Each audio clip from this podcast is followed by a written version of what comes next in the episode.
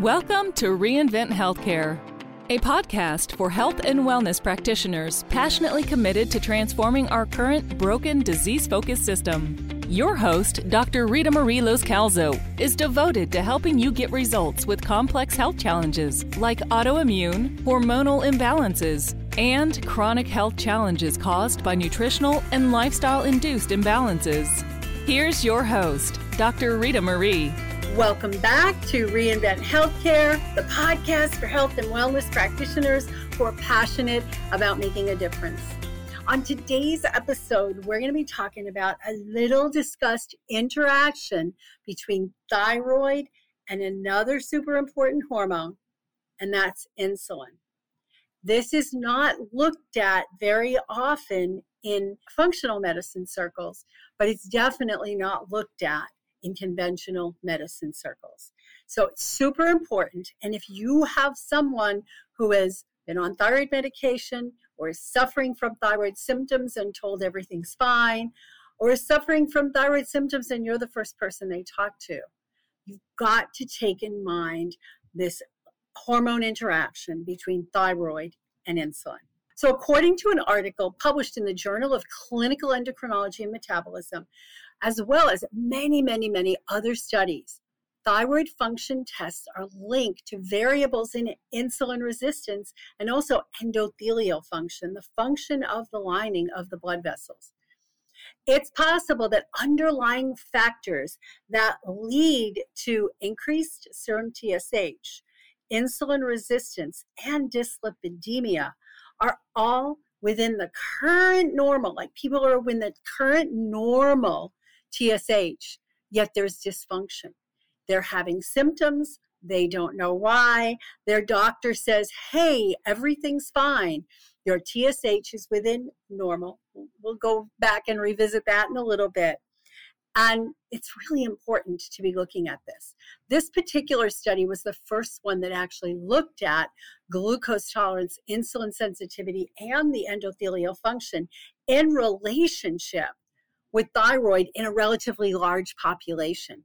All the subjects in the study had really normal, quote unquote, normal free T four and T S H concentrations, yet they had symptoms of thyroid dysfunction. And this adds to a lot of the controversy over, do we treat people who are subclinical hypothyroid, people who are within the normal range but are seriously showing symptoms? And personally, from a functional perspective, I don't think we should call people who have symptoms of thyroid dysfunction subclinical hypothyroidism. I think subclinical is when there's maybe some alterations in their blood findings, but they still don't have symptoms. These people are clearly clinically hypothyroid. They have the symptoms. They have the dry skin and the dry hair and hair falling out. They have low body temperature. They have increased susceptibility to infectious stuff. They have high cholesterol. They're depressed. They can't lose weight, yet their tests come back, quote unquote, normal. So there's two problems here. One is the definition of normal within mainstream medicine. And number two is, what is it besides T S H? What is it besides the blood measures that help to define whether someone is hypothyroid and should be having things addressed? So let's revisit. We've talked about this in other podcast episodes. The downfall of conventional medicine, which tests the T S H, and if, if it comes back as normal, then the person is not hypothyroid, which falls into the fallacy of, is T S H really the way that we measure this? And as far back as two thousand six, the Endocrinology Association was recommending that we drop the upper limit of normal T S H from four point five to five-ish down to two point six, so that we can capture more of these people within the hypothyroid realm. But that's not even enough. When that T S H is high, they test the T four, whether it's free T four or total T four, and then prescribe synthetic T four. What's wrong with this picture? Go back and listen to some of the previous episodes to find out more about how this misses intracellular hypothyroidism. This misses those folks who are exhibiting all the symptoms because the thyroid hormone inside the cells is not acting appropriately. It doesn't matter what's in the blood. What matters is what reaches the cells, in particular, what reaches the nucleus of the cells. And we'll talk about that in a lot more detail in another episode on thyroid receptor resistance. You know, again, going back to the medical convention, if the T four is low, they suspect Graves, they'll do a scan. And if that comes back abnormal, irradiate the thyroid, remove the thyroid, and then put somebody on T four for the rest of their life, because now they've created a clinical hypothyroid condition. This is wrong. These poor people are falling through the cracks. So on today's episode, we're going to talk more about the insulin resistance connection. And here's the deal. ninety-two percent of the population is estimated to be in the realm of metabolically unwell, which means their insulin levels are too high, their blood sugar levels are too high, and they're having the dangers and the damages of all that before they become diagnosed as diabetic. And this is the population that we can serve, that we can help so much. So what's overlooked is, how does thyroid hormone interact with other hormones? What's happening on an intracellular level, not just what's happening in the blood? And we can't really test what's happening in the intracellular level. There's no test to go inside the cell and measure the levels of really free T three. We have to rely on symptomatology. This is super important. And the other thing that's overlooked is receptors. How well are the receptors inside on the nucleus level of every cell, pulling that thyroid hormone in and then acting on the metabolic rate of the cell based on that? So let's talk specifically about the insulin effect on thyroid. So high levels of insulin are not tested within Western medicine. Doctors are generally taught you don't test insulin on somebody unless they're diabetic and they're starting to show failure to respond to the therapies, failure to respond to, say, metformin, failure to respond to dietary changes. And so it's like, oh, this person has maybe too low an insulin level. That's what they're usually looking for. And maybe we need to put them on insulin. That's when we pull out the old, you know, syringe and pull out the blood and test insulin. But I believe that every single person should have a baseline insulin level tested early in life, you know, even when they're eighteen, twenty years old and they get their first health insurance exam. That's when insulin should be tested, because we're not looking for low levels of insulin. We're looking for too high. And classically, we can see that people are in hyperinsulinemia state for up to thirty years, thirty years before the development of type two diabetes. So how many of our patients that we're seeing have too high a level of insulin in their blood and nobody's testing for it? So high levels of insulin have a major impact on thyroid function. Number one, insulin triggers increased T S H. So someone may have an increase in T S H that isn't really necessarily related to the response of the thyroid gland. Insulin impacts the thyroid receptor function. So it doesn't allow the thyroid hormone to get into the cell's nucleus to perform its duties. Increases in insulin can cause a decrease in D H E A. D H E A is produced by the adrenal glands, and it can inhibit thyroid function if too low. Insulin resistance stimulates cortisol. And cortisol impacts the T four to T three conversion and the sensitivity of the receptors. So you see there's so much play that goes in here, so much interaction between insulin and thyroid. Insulin resistance triggers inflammation, and inflammation affects thyroid receptor function, cytokines that get produced, not just by high levels of cortisol, but by inflammation for other reasons in the body.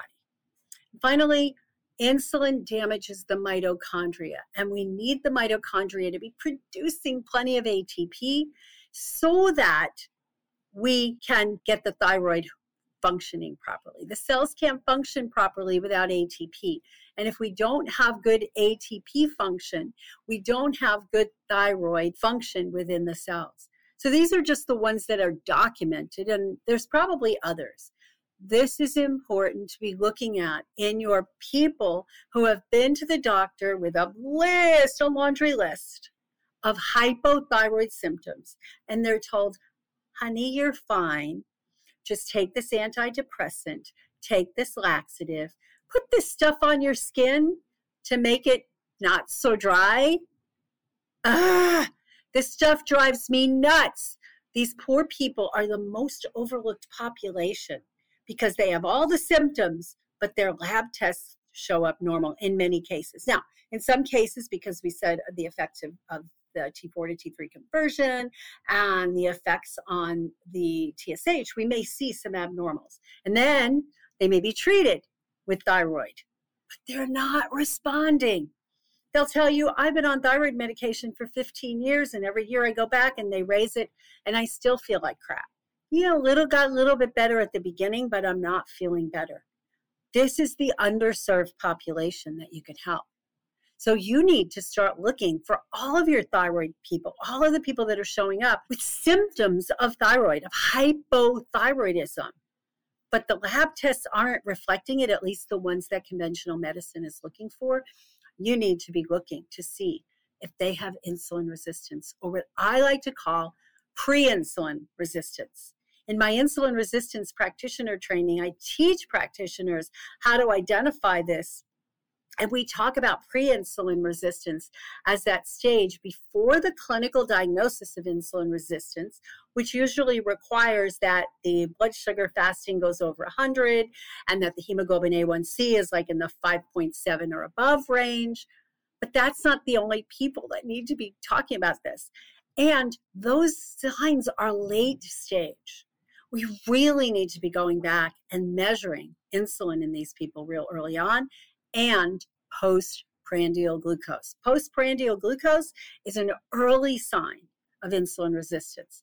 And when we can test people and see what's their peak glucose level after a meal to see if they're in this state of pre-insulin resistance, that's when we're going to have good results with people who are suffering from thyroid related to the insulin resistance. So let's talk about how thyroid affects insulin. You'll see it's kind of a vicious cycle. So when the thyroid function is low, what we see is a decreased rate of uptake of glucose by the cells. What does that mean? If we have a decreased rate of uptake of glucose into the cells, it means you're going to be experiencing hyperglycemia, high levels of glucose in the blood. That's a problem. So we need to be helping people to get their thyroid back in balance. But the only way we do that is to get their insulin in balance. So it's a double-edged sword. It's kind of that vicious cycle, and we have to work on both of them. Don't just work on one. You've got to work on both. We also see a decreased rate of glucose absorption in the gut when somebody's suffering from low thyroid function. We also see that sluggish response of insulin to elevated glucose. It's like the glucose goes up, the pancreas produces more insulin, but the insulin can't keep up, and the glucose keeps going up, and then the insulin keeps going up, furthering the damage to the thyroid and a lot of the other tissues. Plus, that slower clearance of not just glucose from the blood, but insulin from the blood. So these people who are showing up with hypothyroid symptoms are also showing up with elevated glucose and elevated insulin, and all the problems and dangers that that foretells. And the other thing is that both sides of the coin with thyroid can lead to insulin resistance, both hyper and hypo. So you can see that this is a super important problem to be addressing, that if you're not addressing insulin resistance, looking for pre-insulin resistance, or at least signs of this, and elevated insulin in the blood in all people who show up, especially those showing up with signs of thyroid imbalance, you're missing out, and these people are falling through the cracks. So on our next episode, we're going to go into detail about thyroid receptor resistance. And this is something that we all need to pay attention to. And when you pay attention to insulin resistance, hyperinsulinemia, and you pay attention to thyroid resistance, you're going to help people get well who have been trying for years, if not decades. I had a person who showed up because her glucose levels were high. They never tested her insulin, but her glucose levels were starting to inch up. She was close to diabetic. She was in the pre-diabetic stage. And they said, come back in six months. We'll put you on medication if you're diabetic. And she said, no, that's unacceptable. So she worked with me in our insulin resistance balancing program for the consumers. And voila, she got her glucose levels in range. Not only that, she had been on thyroid medication for fifty-two years at that point. fifty-two years, told that she had Hashimoto's. And within four months, all her thyroid went away. fifty years of thyroid supplementation normalized. fifty years of thyroid imbalance normalized within four months of getting her insulin resistance under control. And she didn't even realize she had insulin resistance until she had that one exam. And they said, huh, your glucose is going up. So we have the power to help these people. These people are suffering. They're sent away with multiple prescriptions, not the right ones. They're sent away with thyroid prescriptions if they show up within the abnormals. And it's not helping because we're not addressing the root, which in some cases is insulin and insulin resistance. Elevated insulin, hyperinsulinemia, and insulin resistance. So please, as a functional health practitioner, or even if you're a conventional health practitioner and you're going, huh, I never learned this in medical school. Do the research. We'll put some research references on the page.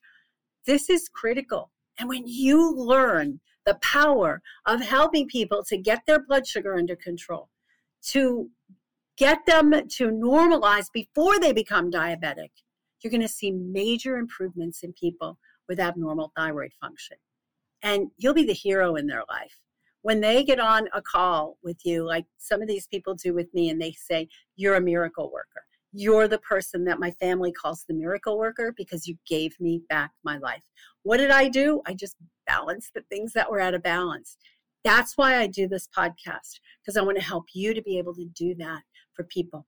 Too many people are suffering, especially in this thyroid insulin realm, and you can do something about it. So step out there, educate people about the role of insulin in their thyroid problems. Educate them about the diet and the lifestyle and everything that they can do to turn it around. Check out my other podcast episodes. There's a whole series of them on metabolic disturbance and insulin resistance. You can be that miracle worker in their lives. If you want more resources, more access, I have a little guide that I put together. It's at reinvent healthcare dot com forward slash thyroid, and it has some charts and it has some resources for you. You have the power to educate and help people to harness the power of their healer within. So study, learn, and always be a resource to these people. If you are looking to really upscale your clinical skills so that you're not going to miss any of this stuff, put a w w w dot i n e method dot com, i n e method dot com, and find out more about how you can get involved in our healthcare community. And until next time, shine on. Thanks for listening to Reinvent Healthcare. We are part of the movement to change healthcare for the better.